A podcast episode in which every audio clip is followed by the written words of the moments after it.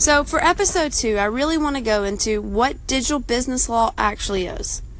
Because digital business law is not just one type of law, it's a combination of different practice areas put together.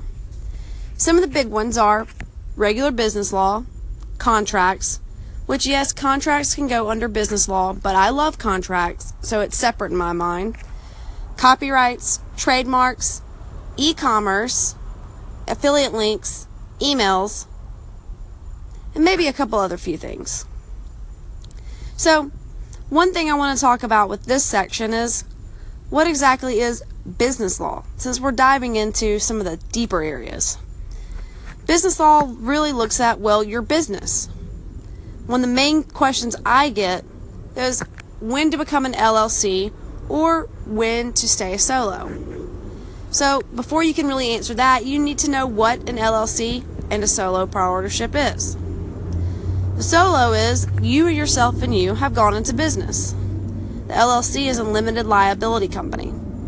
Now, there are advantages to each. In a solo, you don't have to worry, in most cases, about registering your business or anything like that. You still have to pay taxes, but there's not as much government oversight. However, with the LLC, you have to register your business, file a registered agent's name, as well as articles of organization, or whatever it may be called. That's when you really know, yeah, I'm a registered business. However, there's some disadvantages to an LLC. One, you're not completely unlimited in your liability. So if you go out and try to kill somebody and or kill somebody, LLC is not going to cover you.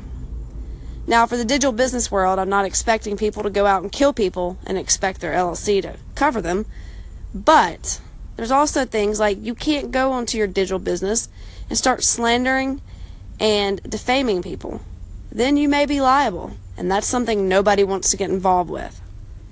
With the solo, if you get sued, say for missing your debts or breach a contract, your personal assets can be taken. So there are some disadvantages to both. Thanks for joining me on episode two. In episode three, we'll go into some other areas.